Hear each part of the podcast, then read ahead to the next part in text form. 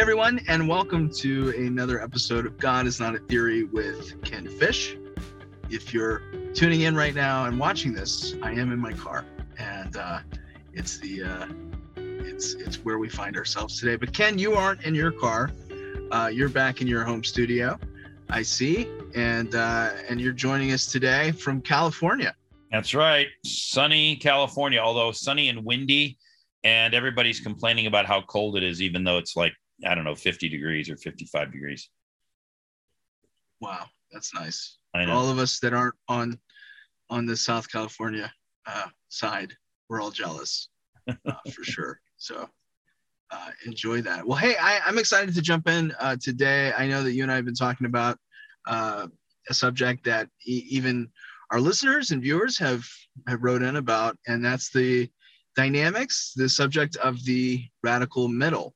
And uh, I'm looking forward to to that discussion uh, yesterday. Uh, we're both uh, vineyard uh, background, and uh, radical middle was uh, was certainly something that uh, is is driven into our DNA. So I think there's a, a lot of fruitful discussion to be had about that. So what was the you came up with this one? Sometimes I'll come up with a topic. Sometimes you'll come up with a topic. Uh, what was the uh, impetus of this topic for today? Uh, somebody wrote to me recently and said, I really wish you would talk about the radical middle. And uh, I thought, you know, that that is that's vineyard lore.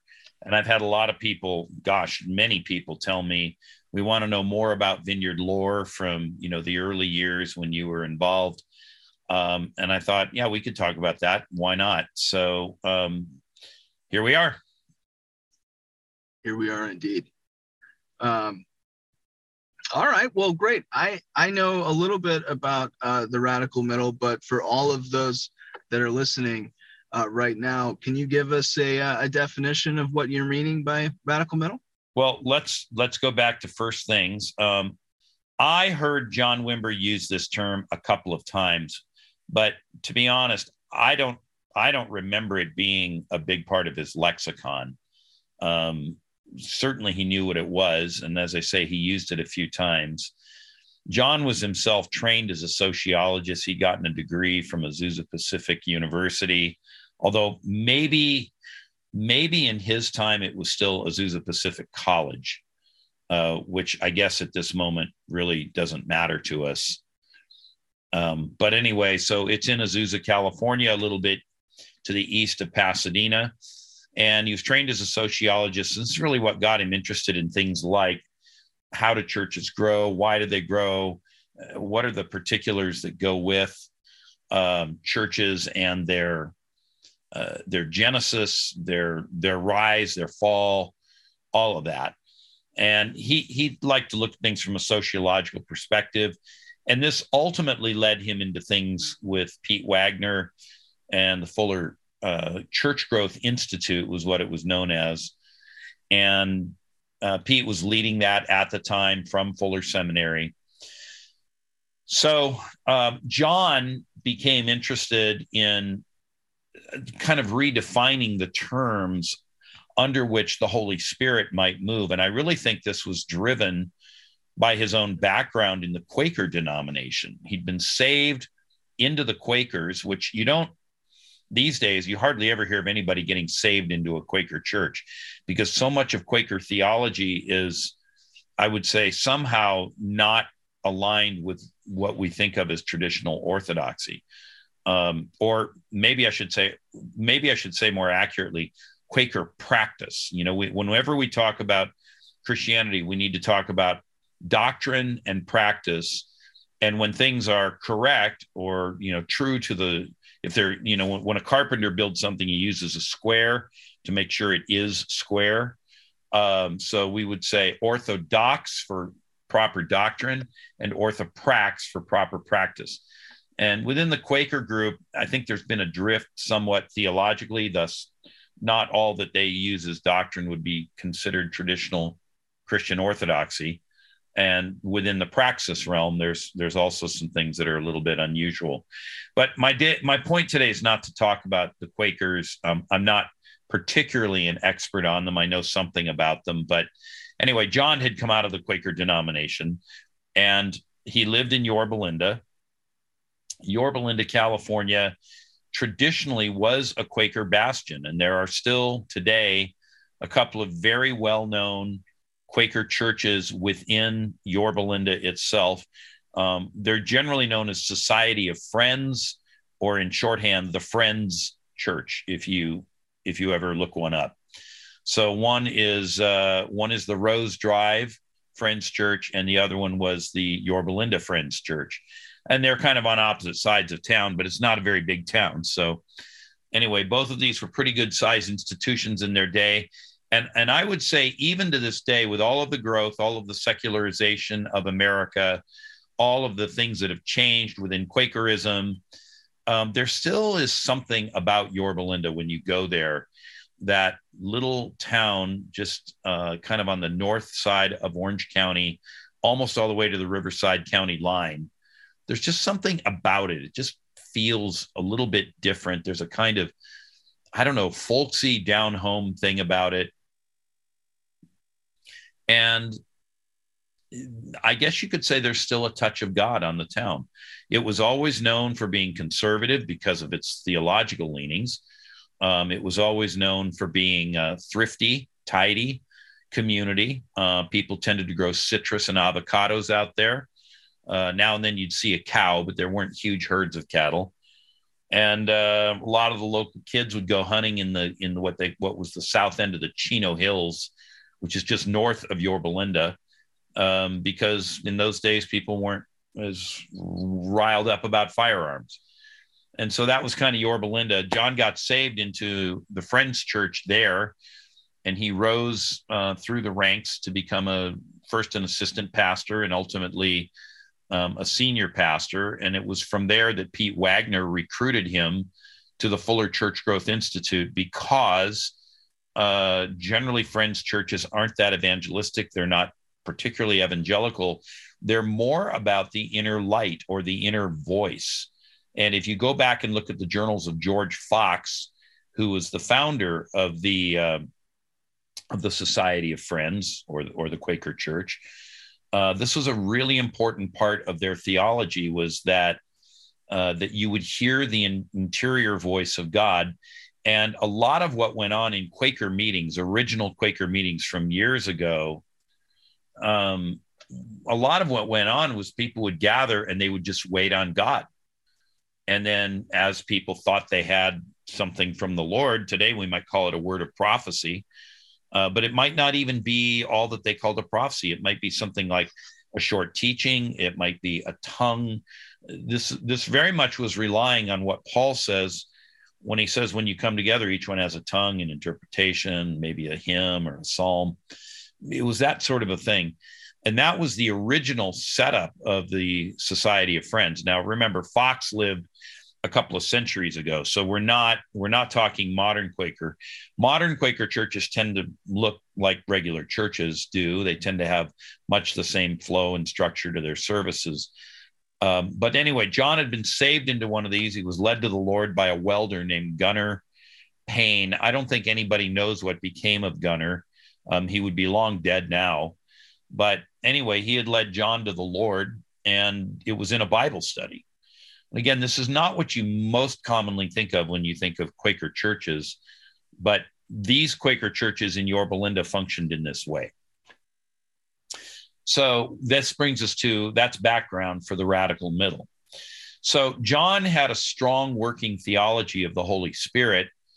And I've talked with Carol, his um, now remarried widow uh, a number of times about this. And, um, you know, Carol always has said to me pretty reliably, she's never met anybody who could hear the voice of God like John. And I guess it's because he was raised in that environment. You know, what you what you grow up around is what you become familiar with and comfortable with. Right. So a big part of the Quaker tradition was to hear the, the voice of God, and that's what John did. And this was part of that leading that you know he would he would speak of. The Lord told me, or the Lord spoke to me. Well, this is not normal evangelical language. I mean, in the normal mainstream evangelical church, and you can pick your denomination, but think of almost any kind of mainstream branch of Protestantism, and we can kind of go up and down the line. We can talk about the Nazarenes, the Baptists, the Presbyterians, the Methodists, the Episcopalians, Congregationalists. I mean, you could name some others, but up and down the line, Lutheran, don't mean to forget the Lutherans. Um, this idea of God spoke to me, or actually sitting and waiting on the voice of God, or inquiring of the Lord, this was this is not something that is routinely emphasized. You'll find a church here and there that does it, but John was raised in this tradition, and ultimately, I think it's safe to say he didn't know any different. He didn't know any better. He just he just always heard the Lord. And I remember when I first met him and when I was working for him, he would often say, The Lord spoke to me. This is what we're supposed to do, blah, blah, blah, blah, blah. And you'd be like, Where did that come from? But I watched him over years and he was very rarely wrong, very, very rarely wrong, very rarely hmm. wrong. Now and then I saw it, but I mean, it was exceptional when it when it happened. And in fact, you know, it's funny that this is even coming up today. Um, last night, my wife and I went to dinner, and uh, we were sitting there eating, and we were talking about um, when we had had uh, a meeting with John in 1995. And she said to me, that was the meeting in which John prophesied we would have three children. And at the time, we only had one. And um, Beth became pregnant with the second, kind of in that time frame. I don't remember. I could probably walk it back from Anastasia's birthday, but anyway, she became pregnant in that time frame. So we only had one, and he said we'd have three children. And as it happened, there's a nine year gap between Anastasia and Carissa. And so, you know, I would say this was rather exceptional that he, th- but this is an example, just one single personal, simple, not particularly overwhelming example of John hearing the voice of God. Yeah, you guys are going to have three kids. And so, anyway, I'd forgotten so about let, it, but Beth remembered it so so just even going into that um so would you say that he would do that? You're saying he he would come and, and and know what to do and so is that how he would lead primarily? Is that he would wait on the lord on how to how to make his next steps on uh you know i don't know sermon series or because uh, you know at the time i suppose it was a church uh, what kind of conference to do who to hire um, all of that stuff? Is that what you're implying that's exactly it. And in fact, I remember when I worked with him, from time to time, he'd say, check on these people. And he'd give me some names, you know, one, two, three, ten, whatever. Uh, and one day I said, John, why am I checking on these people? He goes, Well, the Lord spoke to me. Something's going on with them. And, you know, I need to follow up on them. And I was like, Oh, that's how you pastor. That's why you're not exhausted all the time, running around, you know, to every single person in the church. You listen to who God says needs attention, and then you go pay attention to them. Wow. So this was very much a part of John's life. I mean, maybe sometime I'll have Carol come on the podcast and she can elaborate more on this. Um, she could give many perspectives that I wouldn't be able to give, but these are just some things that I remember of all that. So John always had this sense of the voice of God. And it was really the voice of God that led him ultimately into the healing ministry. And that's where the vineyard first really started to make its mark because John started praying for the sick, and people were upset about this because, in especially in the 1970s, evangelicals don't do such things. Maybe the Pentecostals do, but the evangelicals don't. And so the idea that we're going to pray for the sick and look for them to get healed. And as John famously reported of himself, he prayed for people for a year before anybody got healed and you know people were upset in the church that he was doing it and they were mocking because people weren't getting healed and as they started praying for the sick uh, many times you would catch the diseases they had thinking specifically of colds and flus. Um, so it wasn't it wasn't a stunning success to begin with. And then one day john had this uh, this guy call and he was sick couldn't go to work and he called and said, Pastor John, I'm going to be, I'm going to be fired if I don't go to church. You've got to, you've got to come pray for me. And so John drove over there and he prayed for him and the guy got healed. And it was really the first breakthrough healing. And it wasn't a particularly, you know, what we would think of as a high powered healing. I mean, it wasn't the blind or the deaf. it was just a guy with a with a cold or a flu that was going to keep him out of work, but he would have lost his job. He had a wife and kids, and he needed his job. So John walks outside, and as he walks outside, he has a vision. And you know, this is one of the ways that the voice speaks. He had a vision, and he saw drops of honey falling out of heaven, and they were landing on people and they were trying to get it off of them. But of course, being honey, it was sticky and they didn't like it. And John looked at it and the Lord said, John, this is my mercy. And he said, There are many people who don't want it. Never, ever take my mercy for granted. And so that man got healed, not because of works, not because he named it and claimed it, or not because he decreed and declared it. He got healed because of the mercy of God that the Lord wanted to have compassion on his wife and his children, and especially on him with the sickness in his body. And so that was really how the Vineyards Healing Ministry started. And it, and it began to grow. Uh, there were several people that were involved in that early on. And ultimately, the entire congregation became involved in it because John started teaching out of the Gospel of Matthew with the objective of teaching people about the ways that Jesus healed. And so, so let, yeah. let me let me ask a, a clarifying question because um, I I know I've heard this a lot. You you juxtapose the two uh, evangelical and Pentecostal and how um, how praying for people to be healed wasn't an evangelical thing, maybe a Pentecostal thing. Can you kind of just really quickly explain the difference in those two and, and like what's the fundamental uh, core difference? Yeah, I was actually going to go there. So this is a this is a good ask. Um, so the evangelical tradition tends to hold that you know when you're born again, you get the Holy Spirit, and what you get of Him is what you get, and essentially that's all there is to it. Um, the Pentecostal tradition coming out of Azusa Street, and there are several streams of Pentecostalism, but the most well known now almost mainstream Pentecostal denomination in the country is the Assemblies of God. But there are some others, um, Church of God in Christ. Uh, I mean, there we could sit here and name denominations. I'm not meaning to exclude anyone. I'm just saying that the Pentecostals, the Pentecostals tended to be probably lower socioeconomic class, especially in the early 20th century. I don't know if that's as true today. But in the early 20th century, this was very much the case. Um, and they had a theology of what was called the second blessing. And the theology of the second blessing holds that you get some part of the Holy Spirit upon conversion, but but they don't really define. I don't know if you can define how much. But the theology of the second blessing predominantly says that after conversion, which is your first blessing, because you get to go to heaven.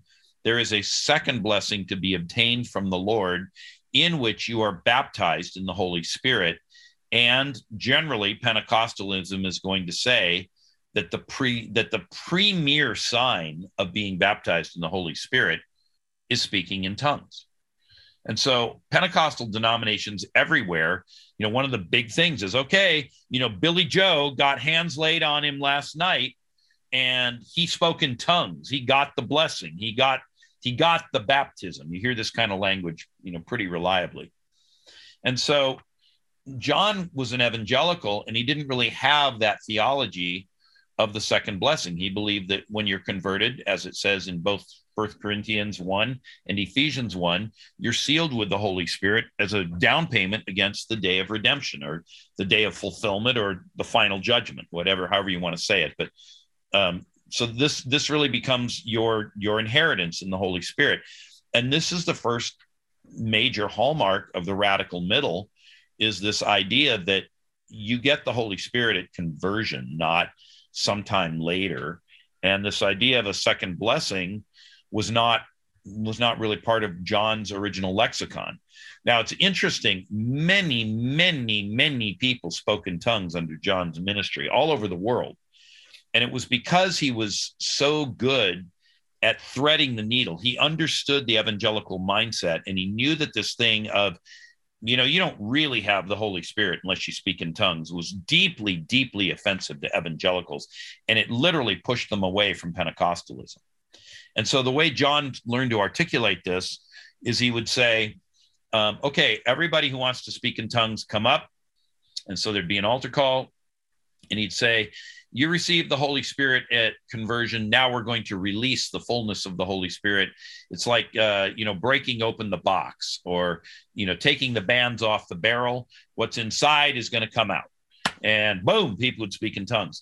And so John was theologizing it. So his orthodoxy was not in question from the standpoint of an evangelical listener, but his orth, but his praxis, or you could say his orthoprax, you know, he's, he's behaving in an in an his behavior looks like an evan like a Pentecostal's behavior. So from an orthoprax standpoint, he looks Pentecostal. Where is he? Well, he's between evangelicalism and Pentecostalism, and so he's in the middle, and thus the term the radical middle. But as I said, he's he's praying for the sick well, evangelicals, I mean, they'll pray for the sick, but it's more like we're going to have everybody say a prayer for, you know, Sister Martha, who's home in bed sick, that that she would be healed and be at church next week, you know, that kind of thing. There was very little understanding within evangelicalism that you might actually lay hands on somebody with an expectation that healing would come to them. And John was practicing the ministry of laying on of hands. Again, doctrinally, he was very close to an evangelical or right on top of an evangelical theology. But from a praxis standpoint, he looked like an orthoprax Pentecostal. And so people looked and they're like, well, is he evangelical or is he Pentecostal? This confuses us. And John would say, I am an evangelical. Over and over again, he would say that. And yet he knew experientially that there were many infillings of the Holy Spirit and even to this day, people who are familiar with John's teachings will tend to use this same sort of language. And one of the most prominent is Randy Clark, who, you know, he'll say, we're going to have impartation, uh, but, you know, we're just going to release what's in you or, or, or language to that effect. Randy changes the way he says it from time to time. But, but when we, when we look at that, we see in John, okay, now we've got a guy who's getting people speaking in tongues, but he's evangelical in his theology. We've got a people who's praying for the sick, but he's evangelical in his theology. Later on, he started uh, praying for people to be delivered of evil spirits. Well, this is absolutely out of the out of the realm from an evangelical theological perspective, and with it from a praxis standpoint. But demons started manifesting. So John started driving them out and teaching people to drive them out. Well, that was a radical thing too but it was in this middle ground between evangelicalism and Pentecostalism. So this is yet another mark of the radical middle. And so he would he in his praxis this is sort of a fine point, but in his in his in his praxis, would when he's playing praying for the release of the Holy Spirit, what they've already received, um, in his view was the initial evidence of the release of that uh, tongues? He was more nuanced than that, or you could say more sophisticated. I, you can say it the way you want. Um, yeah. People would ask him that question. So, is the initial evidence tongues? Because this would be a red flag to a typical evangelical. Right. And John would say, Well, the Holy Spirit has many gifts. Why wouldn't you want all of them? And so his point was, of course, tongues is available to you if you want to speak in tongues. Yeah, right, right. And I remember one time, I don't remember where we were, but this man came up to him and he'd been seeking, and he, this man used the language of baptism in the Holy Spirit, which again is not preferred language in evangelical circles. But this man came up and he said, I've been seeking the baptism. And now I can't remember how long it had been, but it was a long time. Maybe it was 24 years but I mean, it could have been longer, but it, I mean, it was long enough that it was.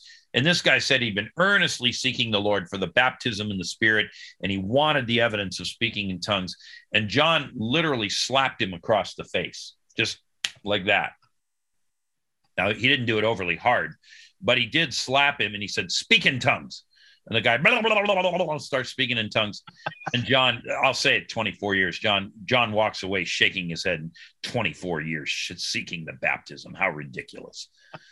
Well, you know, John sometimes could be a little bit, you know, over the top, crazy, wild, whatever. But, but I mean, this is kind of emblematic of the of the very thing that we're describing.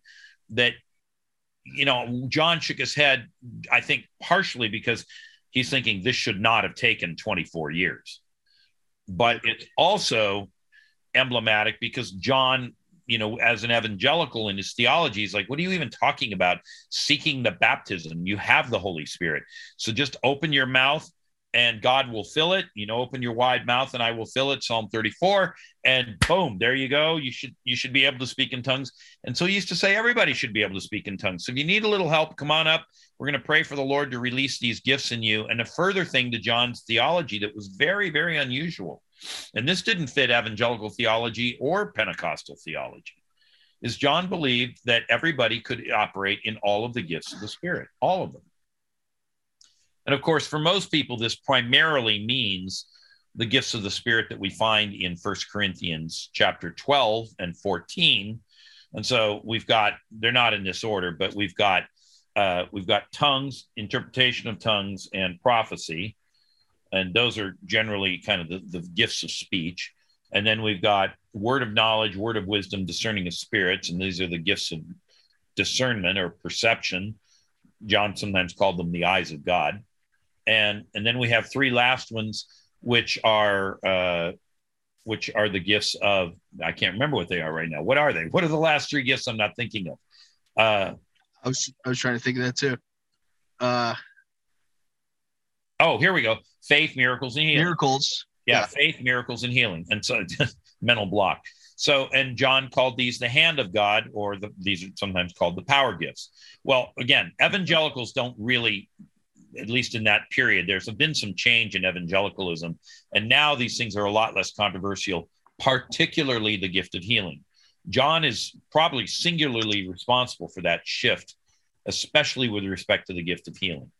Um, but faith, miracles, and healing uh, would be the power gifts. And so, in, from an evangelical perspective, even though in those years most evangelicals would not have subscribed to the idea of the ongoing uh, existence of all these gifts if they were if they were going to have any theology at all they would say everybody is given a gift and the gift that you get is the gift that you have and that's all there is. So don't expect any differently. And right. and so that was kind of standard evangelical fare. But you know from an evangelical perspective this tended to be gifts like teaching or administration things like that. Nobody was really taking gifts like you know miracles or tongues seriously then right. so they most yeah, of the time they would use the Ephesians the Ephesians four gifts as the gifts of the Spirit, and in fact, those are the gifts of Jesus. That's but, right. Uh, yeah, gotcha. Okay. And a lot of that was influenced by the theology of John Calvin, because Calvinism has had an enormous impact on evangelical theology across the board. All right. Yeah. On the Pentecostal side, they believed in the ongoing existence of the gifts, but they tended to believe that whatever gift you had was the gift you had. And so they weren't going to question things like miracles or miraculous faith or uh, gifts like word of knowledge or prophecy. That was that was all accepted within Pentecostalism. But again, whatever you had was what you had, and you shouldn't really expect to get any more. And John said, no, no, no. You can operate in any of the gifts across the spectrum, and uh, it's as the Spirit wills and distributes those gifts that you function in these things. Well, again, this is a radical perspective. And in this case, it's neither Pentecostal nor evangelical, or as we might say, neither fish nor fowl. So this was another dimension of the radical middle. And, you know, people didn't know what to do with that, except they watched John and others that were associated with him function in all the gifts. And they went, well, uh, what they're doing seems to track to what they're teaching. All right um, i'd like the gift of healing or i'd like the gift of miracles. I, I, always thought i was just a you know like a sunday school teacher or something but I, bring it on. And so many many people started to enter into these things. And again the thing that most particularly became associated with the vineyard was healing. And so this was a thing uh, from the founding of the Vineyard Church in Yorba Linda. It was originally a Calvary Chapel, but it quickly became a vineyard. Um, and that was 19, uh, let me make sure I got my years right, 1977. Uh, from there up until the coming of the Kansas City Prophets in 1989, for 12 years, when you thought about spiritual gifts with Vineyard, mostly you were thinking about healing. That now and then people would get tongues and nobody got too excited about it. But but there had been a time, John told this story too, when he had himself been filled with the Holy Spirit, and Carol, his wife, told him that he couldn't speak in tongues because that was of the devil. And that was because most evangelical theology in that time said tongues is of the devil. Well, you don't want to be of the devil, so you don't speak in tongues if you're an evangelical. So this is how that one unfolded. So you can see these many different ways in which we're defining a middle ground that made people by turns intrigued, excited, and very uncomfortable. Just depended on who they were in the and where they were in the process. Right, right. And I, I've heard uh, it said, you know, in line of the the gifts and what it, what his view on them were is that they were situational, not occupational. And, That's correct. Um, in other words, you know, maybe you have a strength in healing, but everyone can can everyone can play. Everyone gets to to be a part of it, right? That's exactly um, right. Yeah. So um, I think that's great, and I think it's it's it seems to be that we're seeing through this conversation that this radical middle has separated the thought from evangelical and from Pentecostal, and it's become what I, I think we would now term kingdom theology. Uh, well, kingdom in, theology is slightly different. It's related, but it's not it's not quite the same because kingdom theology is all about the teaching of the kingdom of God, which in John's time, uh, George Eldon Ladd had done some writing about the kingdom of God. And so, you know, this was kind of standard fare at Fuller Seminary, and some evangelical seminaries were talking about it. But for the most part, most evangelicals weren't too keen on kingdom of God teaching. And uh, the Pentecostals weren't using this language. And so the kingdom of God was almost like a forgotten concept, even though it's right in the center of everything Jesus taught. And so John started teaching on the kingdom of God, and he did it using the Gospel of Matthew and later the other Gospel, but Matthew was really where he he got it going. And uh, the, the teaching on the kingdom of God fueled the teaching on healing because Jesus healed everywhere he went as a sign of the kingdom. And so John came up with the idea, um, a tagline that I still use proclamation and demonstration. Jesus proclaimed the kingdom, but he demonstrated the kingdom through healing. And, and John would say Jesus was a word worker. What he taught, he did. What he did, he taught. So that was another John Wimberism. And then we get uh, the idea that we have uh, not only proclamation and demonstration, but sometimes we demonstrate and then we proclaim. And so um, Paul Cain famously made this uh, understanding quite popular because he, he used to say from the book of Acts, Jesus began to do and to teach. And so, you know, the idea was sometimes we just heal people and then we tell them the kingdom has arrived. And so the idea of the kingdom was this notion that the kingdom was dynamic and inbreaking. It could occur anytime, anywhere, and that we are to bring the kingdom as we go about doing our normal daily life. And in bringing the kingdom, we would um, in, introduce people to uh, the dynamic. And the word dynamic is important because it's active. It's it's uh, it's kinetic. Maybe is a word we might use in lieu of dynamic. It's not static. It's not just we proclaim the kingdom. Yes there is a kingdom but rather the kingdom is breaking in. The kingdom is active. And one of the one of the key points in all that is the understanding that the kingdom comes by the agency the current work of the holy spirit who gives us the tools we need to be kingdom bringers. Those tools are known as the gifts of the spirit. So they're related concepts but they're not quite the same right i got you and, and so we we find this journey of the radical middle that was just continually being pulled upon, I assume, uh, as John was defining it, and as as the vineyard was continued to grow, I, I would assume that you would want, with the vineyard's influence, both camps would want it to be a part of their camp, and so it would be this this tightrope. Would that be? Uh, yeah, John's initial entree and the first real open doors that he had to all of this was in evangelicalism, and to a great extent, that was because of the uh, agency of Pete Wagner. Again, Pete was a professor at Fuller Seminary. He had quite a platform there. And uh, so he, when John was working for him at the Fuller Evangelistic Association, John had been there since either 73 or 74. It was in 77 that John said, John, it's time for you to go home and implement what you're, uh, what you believe and what you're teaching, you know, out on the road in these church growth consultations that you're doing. And so he went home, and this church had already started. At the time, it had seven people, and it was meeting in a living room. But you know, it, it began to grow as people began to encounter God and experience God. And uh, you know, presently it moved to this building and that building, and you know, schools and so forth. And ultimately, it found uh, lodgement in much larger buildings um, at one point, the church had met at Canyon High School, which is still there today, uh, 91 freeway in Southern California at the Imperial Highway off ramp. And if you go to the south side of the freeway, the high school is just up there on the hill. Uh, so uh, Canyon High was a real high point because that's where the Holy Spirit fell in such power when Lonnie Frisbee ministered.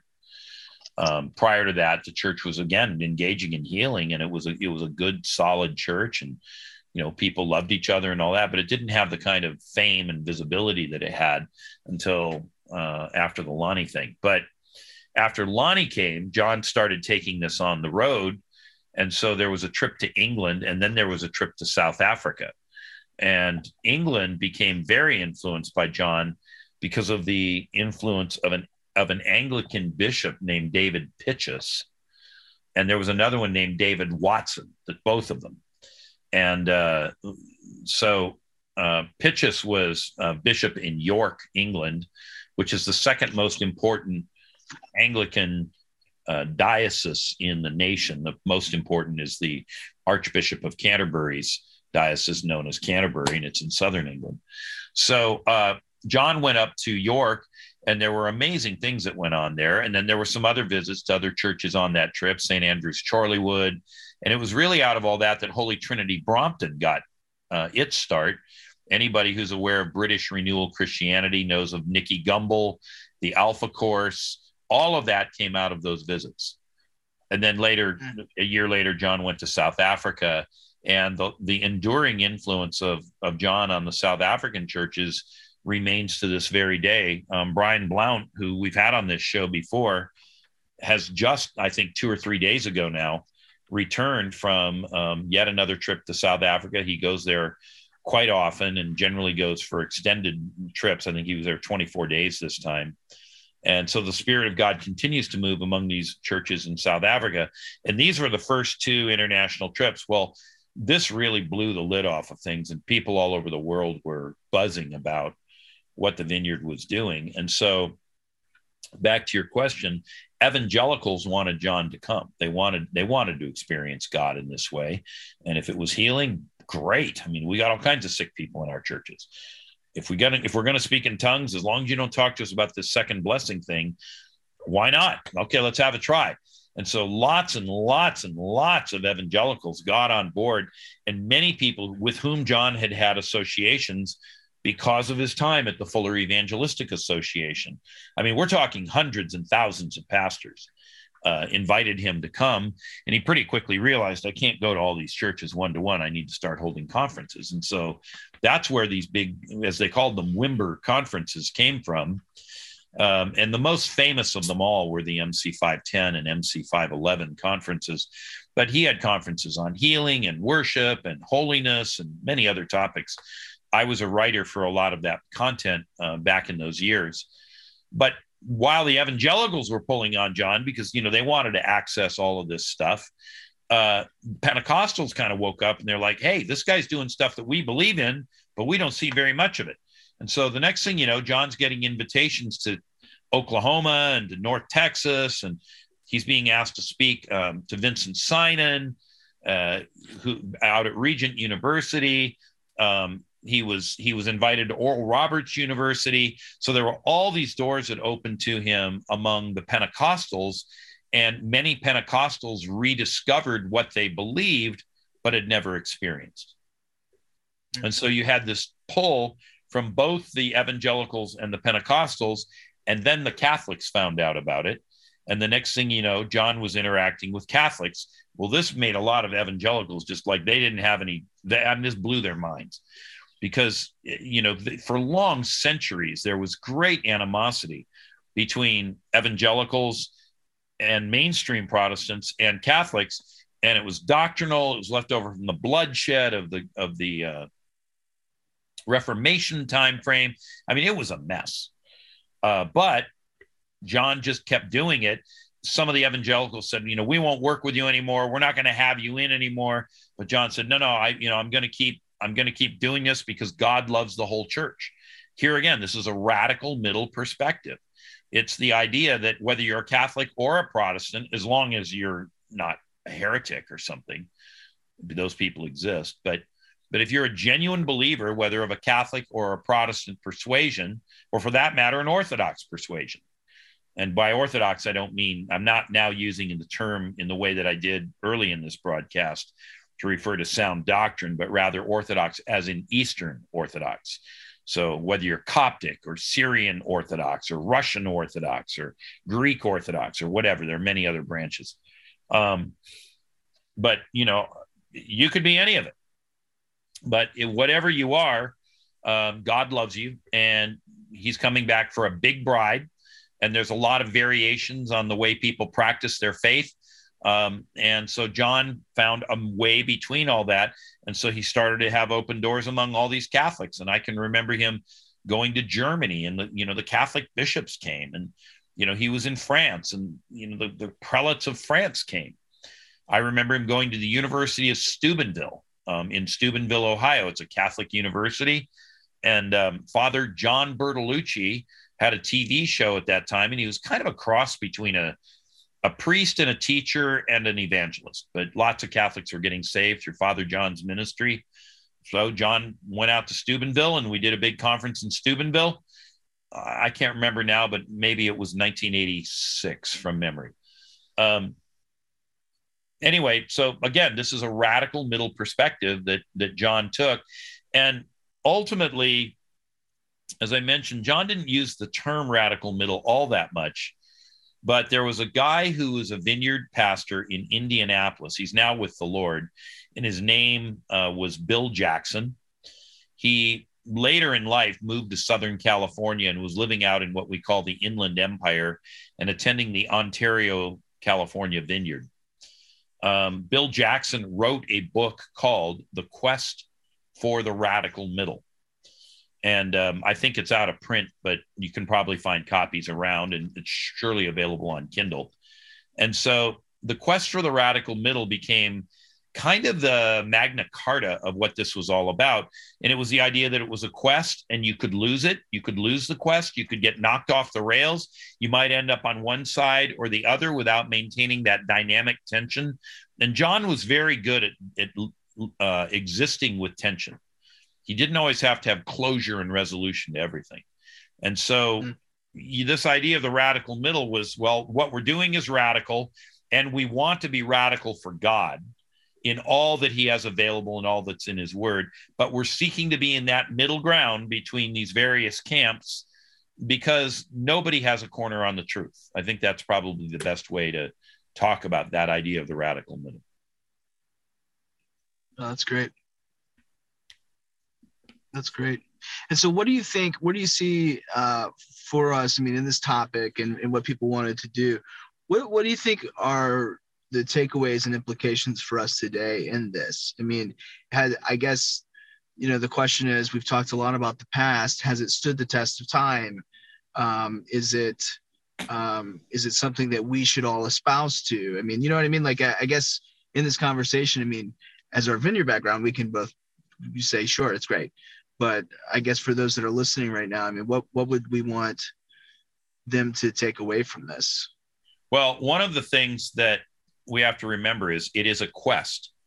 And as I mentioned a moment ago, you can fall off the rails. And I think in some ways, uh, many of the movements that emerged ultimately out of John and out of the Vineyard movement, and now I'm thinking of you know some of the the more prominent renewal ministries out there. Um, uh, in some way, they all look back to John and they give credit to him um, I mean, I've heard Bill Johnson say, I remember going to a couple of Wimber meetings. I never met him, but I remember sitting there thinking, this man is doing what I believe. God, I want it. And when he prayed that, he started functioning that way. So John never laid hands on Bill Johnson. They never met, but Bill nevertheless got something out of that theology. Um, but Bill ultimately originally was an Assembly of God guy. So he was more of the Pentecostal persuasion. So he kind of came back towards the middle somehow as an under the influence of John. Whereas the evangelicals got kind of pulled more towards the Pentecostals in their theology and practice based on their interaction with John. But to maintain this for the long term, this is harder than it might appear and so there's been a lot of conversation about, you know, how do we get the vineyard back to where it was? Um, I don't personally think there's there's any going back. I think there's always going forward. But I think the notion of the radical middle is where we want to be. And you know, two things that really, well, maybe three, that that really knocked the radical middle idea akimbo and made it difficult to continue pursuing it reliably is in 1989 the, the kansas city prophets sprang on the scene. Now bob jones had been known to mike bickle in kansas city for a long long time. He'd been part of the church. He'd given mike many prophetic words had come to pass. And so bob was an established prophet but he was he was unusual in his behaviors. He was a tree trimmer uh, he was large of belly. He often wore these ripped, nasty T-shirts that had food stains on them. He spoke with a very much of a, you know, what we would call a hick accent. Um, Bob was very bright. Don't hear in what I'm saying that I think he was a stupid man. He was not. But he did speak in the mannerisms of a guy who didn't have a lot of education and who'd been raised in the kind of, you know, northern tier of the South. So Bob was one of them. On the other end of the spectrum, uh, Paul Cain had come along, and Paul dressed like a Southern gentleman and carried himself very much that way. So he was a little bit more palatable to the to the sensibilities of the standard audience. Um, and then we had John Paul Jackson, and, and in demeanor anyway, he was uh, probably more like um, Paul Cain. And then there was um, James Goll, who in those years everybody knew him as Jim Goll, but but in fairness to the way he wants to be called today, we'll call him James Goll.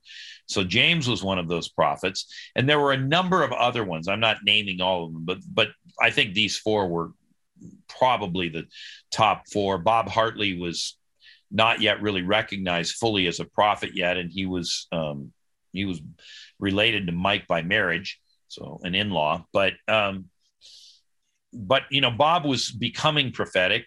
Uh, a lot of people were drawn there. Shawn Bolz was in Kansas City for a period of time, and you know, was known to and among them, and had interaction with Paul Cain and Bob Jones and so forth. I had interaction with all these guys because of my work with John, and I got to know a lot of them. I was always very interested in the prophetic myself. And so many of them had a deep influence on me, particularly Bob Jones and uh, John Paul Jackson, but but later on, James and I got to know each other pretty well, and there were some others beyond that. So um, the one thing though, the prophets, I mean, this really blew the lid off of things, and you know, even the British evangelicals were writing books about their experiences with the prophets. And so many of the things they prophesied came to pass. And so many of the things that they told people individually were, were accurate and, and we might even say scarily accurate. So all of that was going on, but there were a few things that went that went wrong. The, the prophecies didn't come to pass. They didn't land well. And there were some odd uh, teachings around eschatology that made people uncomfortable. And when I say odd, they weren't in the mainstream of orthodoxy for evangelicals, or for that matter, most Pentecostals. And so eventually um, it came a little too hot to handle. And so the vineyard and the prophets kind of parted ways. But a lot of people really still wanted that prophetic input and they wanted to be associating with the prophets. And so, in some ways, the prophets, I don't think there was ever an intention to do this, but they created a, a, a type of a rift within the denomination that was emerging. It wasn't yet a denomination, but it was moving that way. And when I say rift, what I really mean is a split, but but it, it wasn't quite as formal as a split until it got to the point where that prophetic side of the vineyard uh, kind of continued to move forward. And ultimately, we get the Toronto outpouring, which Randy Clark is widely credited with uh, starting. Well, Randy was associating with a lot of these prophets and friendly with them. And we get this dramatic experience in Toronto. And this really does create a rift within the vineyard movement. And so Toronto and Kansas City are asked to leave the vineyard movement completely. They, they are literally pushed out. And there still remains to this day, I think, a, a bit of a, I don't know, I don't I don't want to speak for the vineyard. I'm not an official spokesman, but my impression being around a lot of vineyard people through the years, uh, and people from Kansas City and Toronto and other places, my impression is that there is still something of a, I don't know, a bit of a distaste in the mouths of many vineyard people from that era who remember all of that time uh, with respect to both the prophets and and with respect to Toronto. And so I'm not sure how that gets resolved, but anyway, that's my that's my observation. Take it for what it's worth. We also have in uh, yeah, just in that in in sticking with with the the theme of the radical middle, I I guess the assumption is is that um, with the IHOP uh, thing that was going on there in Kansas City with the Prophets, and then with Toronto, was the assumption that they had swung too far over into the Pentecostal lane, and um, and so thus we're not threading the needle of that radical middle uh, well enough, uh, and and that's that was sort of the reason for the disassociation. Yeah, I think to a very great degree, but you know, if I think about it and I particularly think about when Toronto was exited um, and Mike with them. Um, I think the issues were possibly even more having to do with the praxis, the things that were going on, than they had to do with the theology my my impression. I'm not saying the theology was not an issue, but I think the praxis was probably more of an issue um, because there were you know people prophesying babies. Sometimes they didn't come, or they were told they'd be a boy and they got a girl, or the other way around. They were told they get a girl, they got a boy. Um, there were things about coming end time events, and maybe those didn't quite happen the way they were supposed to happen um, the some of the which phenomena- is which is it's interesting though when you talk about prophesying babies, as we've already discussed. Wimber prophesying your three. It's correct. Yeah. Yeah. Well, I, I, think you know what where they finally got to was they sort of restricted it and they said you don't prophesy mates, dates, and babies. It's not that you cannot; it's that you need to be good enough to do it. And a lot of people were wanting to be prophets, and right. so they were trying to do it. And there was just a mess created by all of the words gone wrong and all the heartbroken people who were, you know, you there, I was supposed to be healed. The prophet said I was going to be healed, and now I'm dying. And then the family would say, and now they are dead. Uh, what's up with that? Where's the accountability for that one? And you know, the word came that there was going to be a baby, male or female, and didn't happen. And so there was there was this kind of blowback when the words went off. They tended to go way off, and people didn't like that. And then in Toronto, um, there were some very unusual things. People were barking, and um, they called it. I call it chicken walking. Right? They they kind of walk around and sort of do like this all the time. And then this thing of resting in the spirit which that wasn't as controversial. People were at least familiar with that from the uh, renewal of the 1960s but the problem with these with what went on in toronto uh, in most people's mind was sometimes people would be knocked out for hours and in some cases days. And they were like what is this? This can't possibly be god. Well actually all of this is recorded in the journals of none other than the evangelicals jonathan edwards uh, George Whitefield, and even Charles Wesley, John, excuse me, John Wesley. So it's not that there wasn't ample uh, historical precedent for it. It's that people weren't familiar with it. And, you know, when people are not comfortable with something, and in this case, they weren't comfortable with the manifestations, what they were seeing, this didn't seem to be the radical middle because when we were just doing healing, sometimes people would shake a little bit. That was part of the inheritance of the Quakers. That's why the Quakers were called the Quakers. They started being known as the Society of Friends, but because the coming of the Spirit on people would often result in them shaking or quaking, they became called the Quakers in derision. Well, that would sometimes happen in the healing ministry, but people kind of got beyond that because they'd say, well, that's just Quaker inheritance. You know, spiritual, that's what the Quakers do. But when it started to be such a prominent thing in these other movements, and it had somewhat died down within the wider mainstream vineyard movement, it became quite controversial. And so it was no longer, maybe we could say the middle moved. And so maybe it was more originally vineyard, and therefore it wasn't really viewed as the radical middle anymore. I don't know. Some would probably take exception to that. So if you're one of the listeners and you take exception to that characterization, please forgive me. I'm just trying to help people understand what was going on. No, and this, I mean, you know, in fairness, this is a very nuanced conversation that probably we've had maybe a million times uh, in our in our uh, ministry history uh, with other people in, in, the vineyard and all that. Uh, and so it is it is kind of a, a sticky one for for a certain group of people. But it's interesting to me, you know, the the comfortability with the things of the spirit and uh, with all of that I, I, wouldn't necessarily think it would be the middle is moving but it's always a relative thing of what you become comfortable with right? That's and so yes. you know even even thinking back into um, when when your Yorba Linda Vineyard became that instead of Calvary Chapel because of some uncomfortabilities of the praxis that was happening. And uh, and then even thinking about when Lonnie Frisbee came in and the the people that were slamming their Bibles shut and um, and leaving. So the so really you become comfortable with what you become comfortable with, and uh, and so it's interesting. It's not as much as the needle moving between Pentecostal and evangelical. It's more of the needle moving between experiential comfortability and what's what where where you draw your own personal line into what it is that you want to be comfortable with or not. Is is it seems to be um, well, it, it, for sure, the praxis matters. Absolutely, unquestionably. I wouldn't deny that for a minute. That's why the vineyard was exited from Calvary Chapel because they weren't comfortable with the manifestations that were going on in at the Yorba right. the vineyard.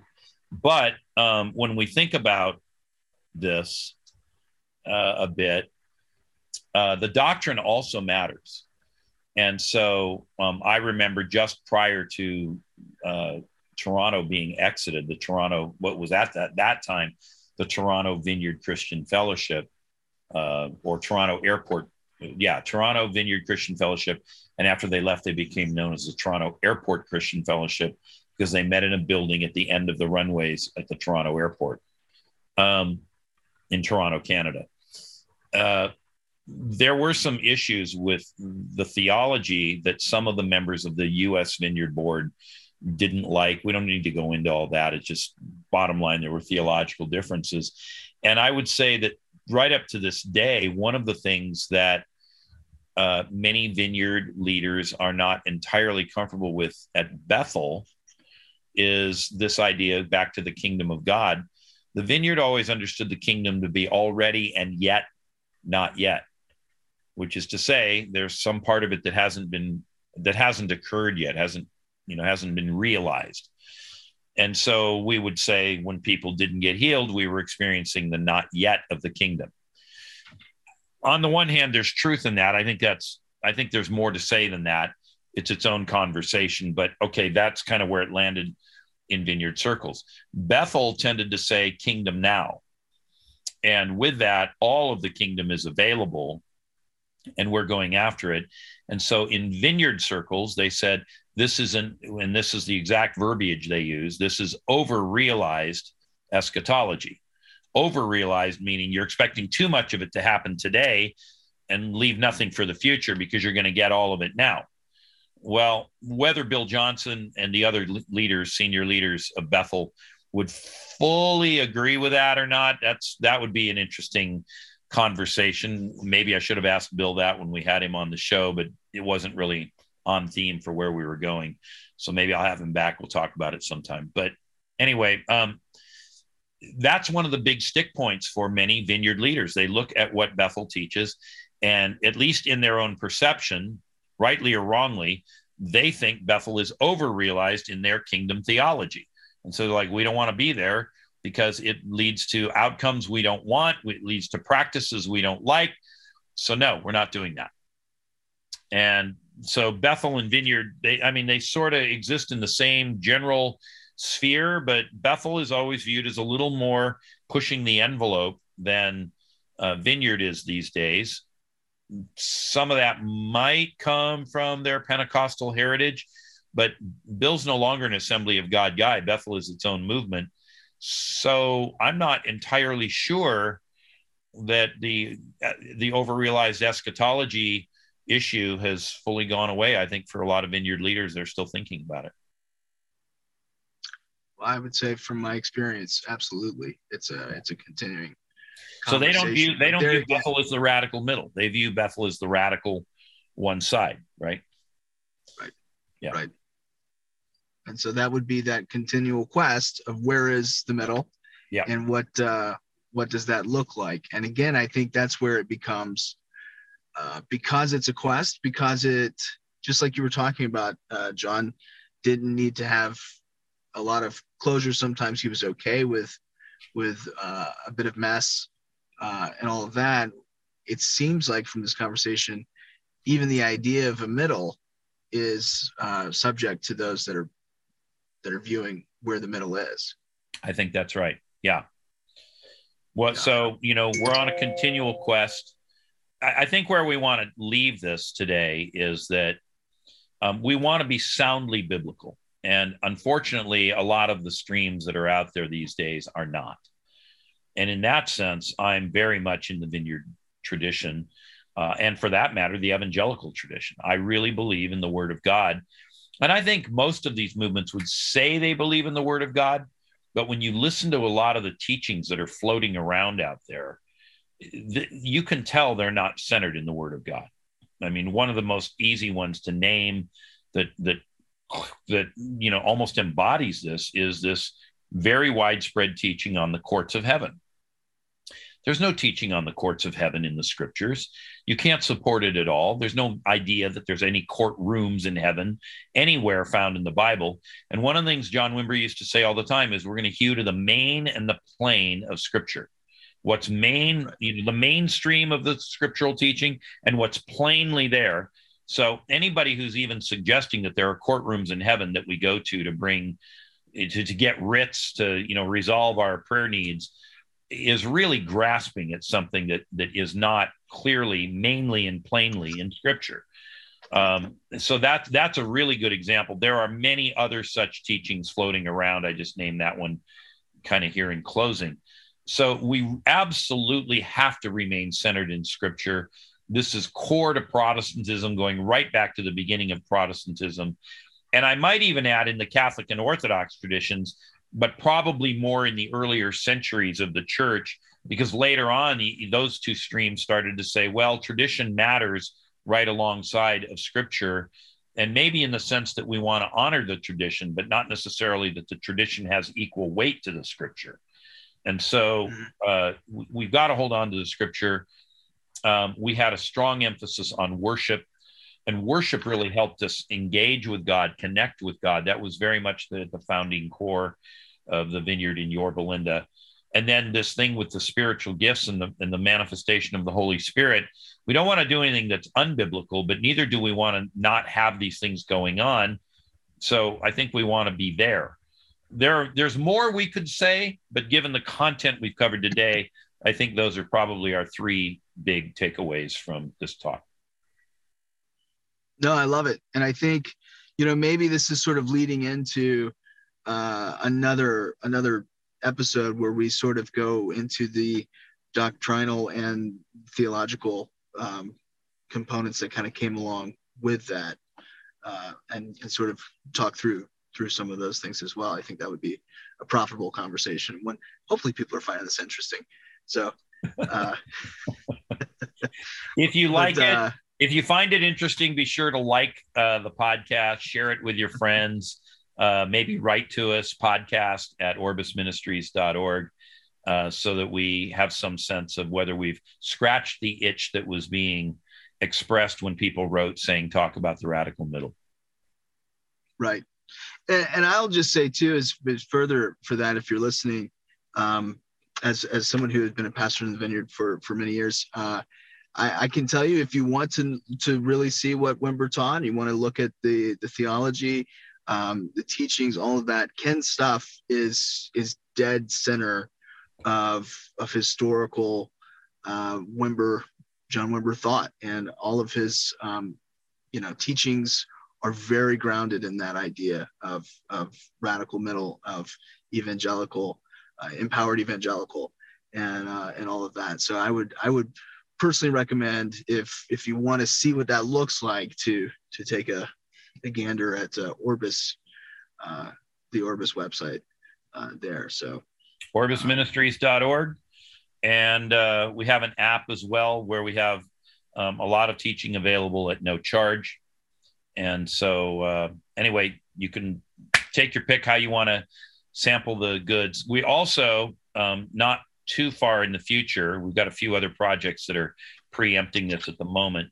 But I was given an entire collection of all of John's uh, sermons from oh, wow. uh, from his what what we might call his heyday, and uh, there are 13 of them that were never returned to that church's library. People borrowed them, and I don't know if they got lost or the dog ate it or whatever. But anyway, so 13 cassettes never came back, but I have everything else.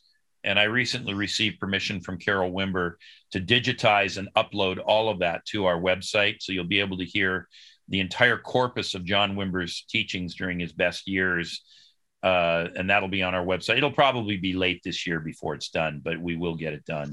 And so I'm excited that that's coming soon. Oh, that's great. That's great.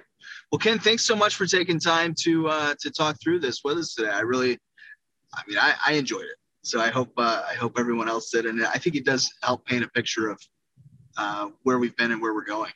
Uh, yeah.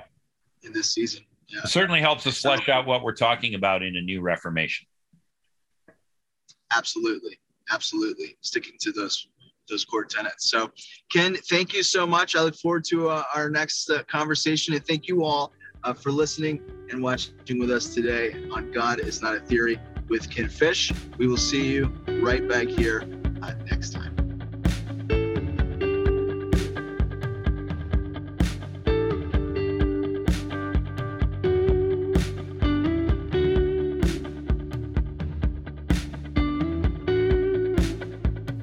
God is Not a Theory is a podcast of Orbis Ministries. For more information about Orbis Ministries, go to orbisministries.org. If you have questions you'd like to have Ken answer on the podcast, please send us an email to podcast at orbisministries.org. Thanks for listening. Hi, everyone. It's Julia with Orbis Ministries. I just wanted to let you know that if you'd like to learn more from Ken and connect with others in the Orbis community, you can download the Orbis Ministries app on your Apple or Android phone. On the app, you'll find a free teaching archive, the conference schedule, and an internal messaging community. A link to download the app can be found in your description. Thanks so much. God bless.